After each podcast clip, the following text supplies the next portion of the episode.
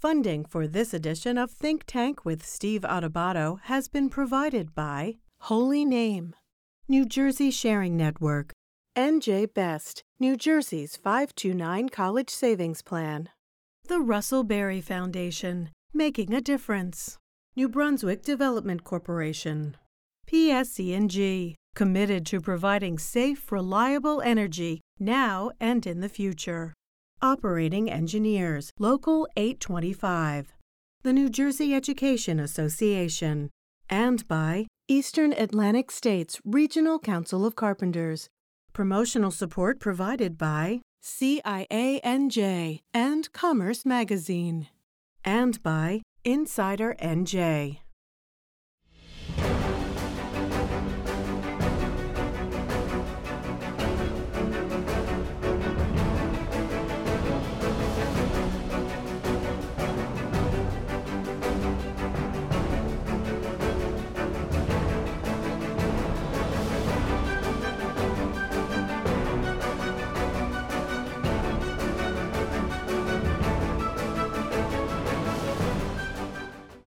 Hi, everyone. Steve Adubato. Yes, we are based in New Jersey, but what goes on in the country and the world matters to those of us in New Jersey and the region, and frankly, everyone watching right now. And we're joined by Dr. Joseph Huddleston, Associate Professor at the School of Diplomacy and International Relations at our higher ed partner at Seton Hall University. Doctor, good to see you. Good to be here. Thank you. So we're taping on October the 17th. The graphic will come up many times. Why? Because we're not the news. We are not here to talk about the current state of the conflict between Israel and Hamas. But this is an ongoing issue, thousands of years, and God knows how long it is going to continue to go on.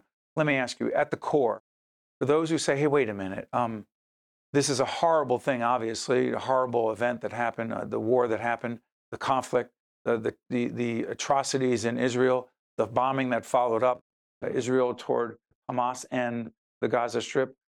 But beyond the day-to-day reporting on the conflict/war, why is this situation so important to all of us?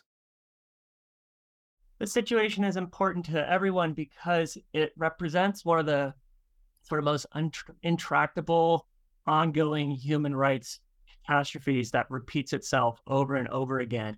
And we see that in both the victimization of Israeli civilians by the act of terrorism by Hamas, and then the bombardment of the Gaza Strip that follows, that has killed just as many, if not more, people at the time of this recording. And the fact that it still doesn't have a political solution means that we won't see an end to these kinds of outbursts until the parties at conflict find a political solution to it. Is Hamas, in your view, as an expert on diplomacy and international relations, a terrorist organization? Hamas is an organization that uses terrorism. Hamas, are we going to get into semantics? Here's the thing about the word terrorism is that as a term, it has one meaning in the media, one meaning with sort of popular language, but in terms of analyzing dynamics in a conflict, it has a very specific meaning. Right? So terrorism as a tactic is common in many kinds of conflicts, especially when you have an organization fighting a state, right? Trying to sort of break away, make territorial claims. But it's a very common tactic. So I will leave it to policymakers to sort of define that. But what I will say is that what we saw was an act of terrorism. So those hundreds, thousands of young people in their 20s, beyond, and some teens, who were at a concert. And again, we're not doing the news, but that is obviously a seminal event, right, in this whole the most current iteration of this conflict. That had nothing to do with policy. That had nothing to do with Israel's policies as it relates to those in the Gaza Strip, did it? Because those were not policymakers. Those were concert goers. True. And, it might be useful to just talk a little bit about why groups use terrorism. Very often, the point of terrorism by a group like Hamas or the Islamic State or many other groups in conflicts around the world is to spoil peaceful processes that are ongoing. It is to provoke strong repressive reactions from a state against their own constituencies, right?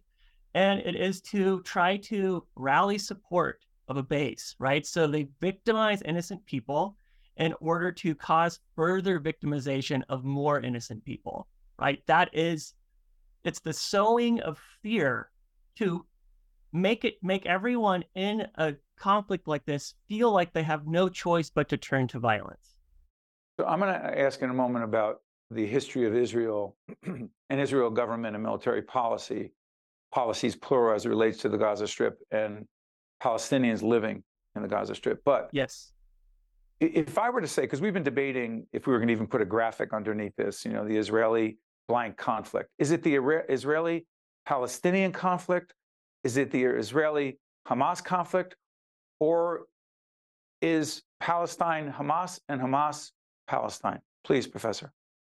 Absolutely. Very good question. Probably one of the most important questions in understanding this. Hamas cannot be taken to be equivalent to the Palestinian cause. In fact, the existence, the tactics used by Hamas is probably one of the most harmful things to the Palestinian cause that could be. And this is a subject of much confusion for people on either side of sort of trying to understand this conflict. So I would say Israel's stated purpose is to eliminate Hamas. They never say anything like that about the Palestinian people. I'm not convinced that they want to take over the Gaza Strip.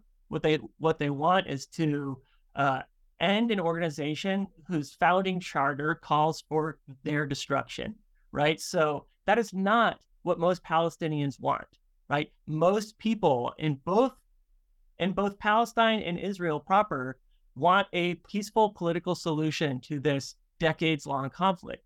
The problem is that you always, in any political actor, any sort of group, you always have people who want to take a hard line, use violence, make no compromises, and people who want to use politics, peaceful negotiations, and accept and even seek compromise, right? So what we have to look at is what does this moment, what does this horrendous act, who does it empower in those societies, right? The problem is that with this kind of violence, it tends to make the hardliners in either side kind of gain more relevance as a sort of spokesperson, right? So that's part of why we see violence escalate in a spiral. You're talking about an extraordinary kind of leadership, a very rare kind of leadership. That being said, please put in perspective, we're talking to Professor Dr. Joseph Huddleston, Associate Professor of the School of Diplomacy and International Relations at Seton Hall University, one of our longtime higher ed partners. Put in perspective for us, Professor, the history of Israeli government / military policy as it relates to the Gaza Strip. Do you mind if I go a little further back in history to kind of think about this? I'm trying to learn along with everyone else, please. Of course, and it's a very confusing conflict. I think if I were going to make 2 points for your viewers, it would be the following. You cannot understand this conflict without understanding the origins of it in British colonialism, right? What you have when the British controlled that part of the Levant, they made a promise of the what? I'm sorry, the Levant, that area on the eastern bank of the Mediterranean. So what is now Palestine? We'll just say that. When the British had something called the Palestinian Mandate, right? So this was a type of colony. This was in the early 1900s. The early 1900s, right? So they made a promise to Jewish people all over Europe that they wanted to have a homeland for Jews there. Now, Jews being a stateless people for many centuries, being subject to persecution in many of the places they lived, said, okay, you're the governing power there. Of course we'll go there if this is sort of what we're being offered, right? But in so doing, as that migration happened, it forced the displacement of the people who lived there, right? The British colonial powers were also responsible for some of that displacement. So what you have is a story of displacement for both. Who was displaced? Were they Israelis? Were they Palestinians? Who were they? Palestinians who lived in the state already were displaced from their homes. Many Palestinians were displaced from villages. You had an event in the 1940s when Israel was properly recognized. You had a civil war that followed. Is that 1946? 1948 is when it became a state. So you had immediate conflict. Now, of course, Israel is attacked at that time by the neighboring countries. It immediately sets off a conflict. And who are the victims of this conflict? Both Israeli and Palestinian civilians at the time, right? So it's really a story of displacement for everyone involved, right? Which is why, including now with Palestinians, again, we are taping on the 17th of October.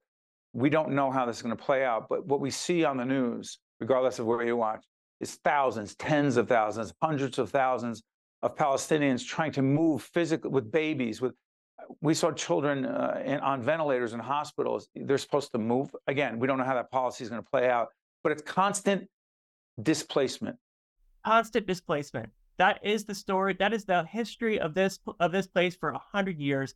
Jews displaced from villages they had in Europe, moving to Israel and displacing people there. It's a very complex dynamic. Well, I mean, before I let you go, Doctor, tough questions. You're talking about geopolitics and complex, longstanding conflict and displacement. In 1 minute or less, could you bring it back to quote unquote New Jersey? We have a very large Palestinian, very large Jewish population. Does it matter disproportionately in states like New Jersey with very large populations who have a real familiar cultural, historical interest, please? Of course it matters. I mean, what I always urge people is to check yourself and see the human suffering on every side of this conflict. It's always there. It is there for you to witness. You have to see that, or else you cannot be open to the kinds of peaceful political solutions that are necessary to end a sort of repeating conflict like this. You optimistic about anything positive coming out of the situation? Currently, as we're taping, I'm not very optimistic because I see that, as I told you a few minutes ago, the goals of terrorism, most of those goals have been met. Peaceful processes have been spoiled. Repressive reaction has been provoked. A base has been rallied, right? The kinds of things that Hamas wanted out of an attack like this, it is getting. So that's does not make me optimistic. But as you said, good leadership always has an opportunity to steer the ship in a new direction. Professor, I want to thank you so much for joining us and let everyone watching know that this will be the first of what will likely be a series of conversations with people who understand the conflict between Israel and Hamas, and some may argue Israel/Palestine. Not so black and white, but we'll continue those conversations. Professor, thank you so much for joining us. Thank you for having me. Stay with us. We'll be right back. To see more Think Tank with Steve Adubato programs, and to listen to Think Tank with Steve Adubato, the podcast, visit us online at steveadubato.org. If you would like to express an opinion, email us at info@caucusnj.org. Find us on Facebook at facebook.com/SteveAdubato, PhD, and follow us on X at Steve Adubato. So you are breaking up with me? Oh, yeah. Please do not tell me it is the policy puffin. Actually, it's NJM. Wow. They don't even have a mascot. That's kind of the point. Ouch. Well, I am not paying for dinner. Well, I'm saving money with NJM, so that's fine. This year, upgrade to NJM and see how much you could save. Unbelievable. No jingles or mascots, just great insurance. NJM. Get a quote today. Hello, I'm Donald Payne Jr., Congressman from New Jersey's 10th District. One organ and tissue donor can save as many as 8 lives and improve the health of another additional 75 people. That is why I encourage everyone to register as an organ donor. For more information about organ donation, please visit www.organdonation.org. njsharingnetwork.org. PSE&G is building the utility of the future, a future where people use less energy, and it's cleaner, safer, and delivered more reliably than ever. We are modernizing to lower emissions, support more renewables and electric vehicles, and reduce outages. And we are empowering our customers. At PSE&G, we are powering progress.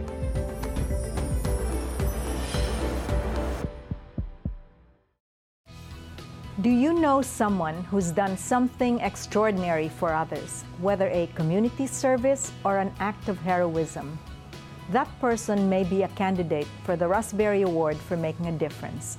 Help us pay it forward by honoring New Jersey's unsung heroes in their efforts to make a difference in the lives of others.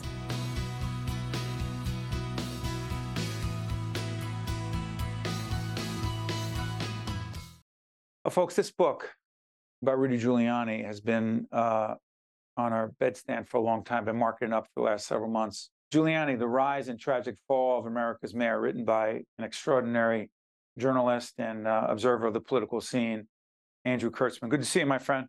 Thanks for having me. Nice to see you, Steve. We've known each other for a long time, and I've read your work, and we've been colleagues on a whole range of media situations. I've been blown away by this book, and mostly because I'm a student of leadership. So I'm going to start out with this. I wrote a chapter in a previous book of mine about Rudy Giuliani post 9/11 as the quintessential leader in a crisis. Right. What the heck happened to that leader? Well, that's the reason I wrote the book, right? Because I think, when he reemerged as Donald Trump's lawyer, he was almost like a different person, right? And so that was kind of the genesis of my decision to write this, to kind of chart this remarkable rise and fall story, because I think the Giuliani story is probably the most remarkable rise and fall episodes in modern history. I mean, you're talking about someone who, was arguably the most famous prosecutor in the 1980s, the most famous mayor in the 1990s, an international hero after 9/11. Fast forward to today, he's facing jail time and he's almost broke. I mean, it's an incredible story, right? And this, to be clear, this particular charge, Giuliani surrenders to Georgia authorities in 2020 election tampering rap. I cut you off. I'm sorry, Andrew. There's a whole range of things I want to talk to you about, including January 6th, the speech, sure. Trial by combat. Talk about that in a second. Giuliani's obsession with the 2020 election being stolen and continually saying, I have evidence. We don't see the evidence. He understands evidence. He understands how to prosecute a case. He had, by any reasonable standard, according to dozens and dozens of court cases with judges adjudicating it, many of whom were Trump appointees, that there was no case. Did he not know he didn't have a case, or was he making it up? There's testimony by the Speaker of the House, one of the contested states, who said that he spoke with Giuliani privately, who said that we don't have any evidence. So he, there's a case to be made that he knew that what he was saying had no basis in fact, and he said it anyway, and it's gotten him into a lot of trouble, including a defamation suit by two Georgia election workers whose reputations he completely destroyed. A mother and a daughter, an African-American mother and a daughter who worked the polls. And right. He accused them of what, Andrew, which they were not guilty of in any way? Well, he accused them of stuffing, fake ballots. And there was this quote where he saw on this videotape them exchanging a thumb drive like vials of cocaine. It was just absolutely ludicrous and may turn out to be defamatory in the eyes of a jury. So I want to be clear on this. And we don't care whether you like Trump, don't like Trump, like Biden. It's irrelevant. We're talking about facts. We're trying to make sense of things. Right. And denying an election and stopping the peaceful transition of presidential power is huge. These are constitutional issues right. of democracy, which is why the graphic Democracy in Danger is coming up as we speak. Did Rudy Giuliani help put our representative democracy, in your view, Andrew Kirtzman, in serious danger, please? Absolutely. Absolutely. I mean, you're talking about someone who was once legendary for his incorruptibility, right? For his morality. He was kind of, as a prosecutor, he was kind of the morality cop in the 1980s against the mafia on Wall Street and political corruption, right, at City Hall. You know, fast forward, and there was this kind of reckless disregard for the truth, all in service of Donald Trump. Why? And Donald Trump, because Donald... Go ahead. I'm sorry. Why? Well, let me take a step back if I can. Sure. So you started by asking me, like, what happened to Giuliani, right? And I think that plays into the situation, which is that... Read the book. Go ahead. Well, let me try to give you the clip notes here, which is, I think if you had to sum it all up in one word, it's desperation, right? Desperation kind of on the way up, right? To succeed as a U.S. attorney, as a mayor, you know, as, you know, to succeed at all costs, right? And he was enormously talented, brilliant, right? Made a brilliant prosecutor, a brilliant mayor, you know, very flawed, arguably racist, but in terms of effectiveness, enormously effective. I think the pivot points of the Giuliani story are, A, 9/11, right, where he kind of reached the height of his popularity. And we could talk about that. I was with him on 9/11, and I charted, you know, every minute of his morning that made him an international hero. So that's one pivot point, right? Which was the fame he gathered on 9/11, and then what he did with it after, where it cashed in, made tens of millions of dollars. And then the other pivot point is the 2008 presidential race. So he runs for president, trying to capitalize on all this fame, and he crashes and burns. He loses out the Republican primaries in 2008 and has to leave the contest with one delegate to his name. And suddenly, why did he fail? Why did he, 7 years after 9/11? Right. Why didn't he connect in the Republican primaries? I think he only ran in Florida, if I'm not mistaken, and that was it. It was over. That's right. Well, there are a couple of reasons. Number one is it was just a total mismatch, right? He was pro-choice, pro-gay rights in a Republican primary, and you know, no Republican candidate has ever been nominated who was pro-choice and pro-gay rights. And you know, he felt that the laws of political gravity didn't pertain to him because he was Rudy Giuliani, the hero of 9/11, and he, you know, that would kind of overcome everything because he was kind of, you know, this legendary figure. Well, that didn't fly. And the other thing was, by the time he ran in 2008, terrorism had kind of receded from the top of Americans' agenda. So he would go to the, you know, the cornfields of, you know, Iowa, and talk about the threat to, you know, of terrorism. And, you know, these are like small towns where no one was worried. That didn't resonate at all. So he was kind of out of step. And the other thing, it was just a disastrous campaign. His wife, then wife, Judith Giuliani, was the subject of unflattering tabloid headlines. There was all these kind of embarrassing sideshows, which caused him a lot of problems. Fast forward. Again, we're part of a public broadcasting community, and we don't engage in salacious rumors and talk that are personal in nature in the eyes of some.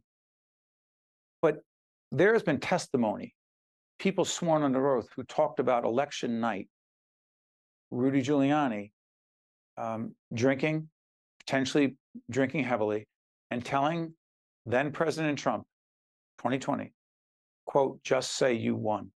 That's right. That's right. Is the issue of Rudy Giuliani and alcohol irresponsible for me to bring up right now? No, I think it's intrinsic to the Giuliani story. After he flamed out in 2008, he started drinking. There was this kind of, you know, desperate effort to reclaim the relevance and the glory he once had as the hero of 9/11. And he was really kind of cast out in the wilderness until Donald Trump came along, right? And they kind of needed each other in 2016. Did Trump respect Rudy? Yes, Very much. He, Giuliani was kind of, I would say, in some ways, Trump's role model, right, for the presidency, because he had watched the Giuliani mayoralty in real time. And, Trump was not a kind of political animal, right? He was a developer, but it was Giuliani who made such an impression upon him that the White House aides I spoke with used to say that Trump would talk about Giuliani with a reverence that he would reserve to almost no one else. So, you're talking about this incredibly tight bond. Trump was Giuliani's ticket back to relevance, right? He brought him back to Washington, right? He made him his chief, his lawyer. He made him the head of the effort to turn around the election results, right? Trump was his meal ticket. And so, Giuliani was basically desperate to win this thing at all costs. And meanwhile, he has a drinking problem. And so all of Trump's advisors are just absolutely panicked that they're trying to make a case that there was fraud in the election by kind of more conventional means. And there's Giuliani just saying, well, just claim we won, right? Just claim you won. Andrew, I'm sorry for interrupting. Chris Christie, bring it back. We're a New Jersey-based operation, as you well know. Chris Christie, who had known Rudy for years, what was Christie telling Trump when Giuliani's telling Trump, just say you won?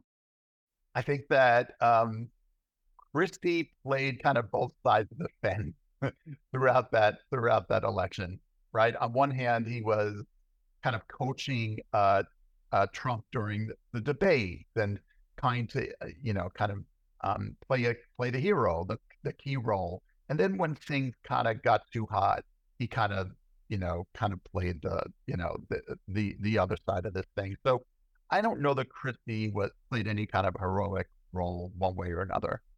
This is Andrew Kirtzman. The book is Giuliani: The Rise and Tragic Fall of America's Mayor. Andrew Kirtzman, a terrific journalist and a longtime political observer. Thank you so much, Andrew. Appreciate it. Thank you. You got it. Folks, I'm Steve Adubato. That's Andrew Kirtzman. Read his book. We'll see you next time. Think Tank with Steve Adubato has been a production of the Caucus Educational Corporation.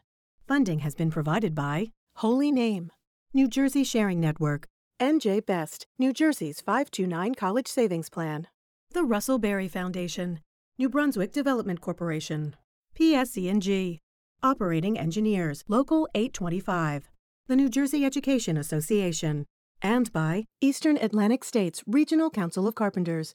Promotional support provided by CIANJ and Commerce Magazine, and by Insider NJ.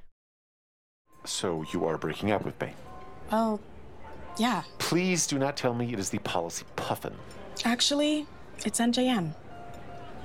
Wow, they don't even have a mascot. That's kind of the point. Ouch. Well, I am not paying for dinner. Well, I'm saving money with NJM, so that's fine. This year, upgrade to NJM and see how much you could save. Unbelievable. No jingles or mascots, just great insurance. NJM. Get a quote today. Hello, I'm Donald Payne Jr., Congressman from New Jersey's 10th District. One organ and tissue donor can save as many as 8 lives and improve the health of another additional 75 people. That is why I encourage everyone to register as an organ donor. For more information about organ donation, please visit www.njsharingnetwork.org. PSE&G is building the utility of the future, a future where people use less energy, and it's cleaner, safer, and delivered more reliably than ever. We are modernizing to lower emissions, support more renewables and electric vehicles, and reduce outages. And we are empowering our customers. At PSE&G, we are powering progress.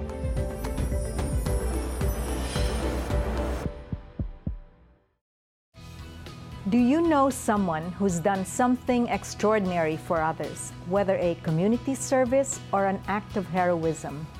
That person may be a candidate for the Russ Berrie Award for making a difference. Help us pay it forward by honoring New Jersey's unsung heroes in their efforts to make a difference in the lives of others.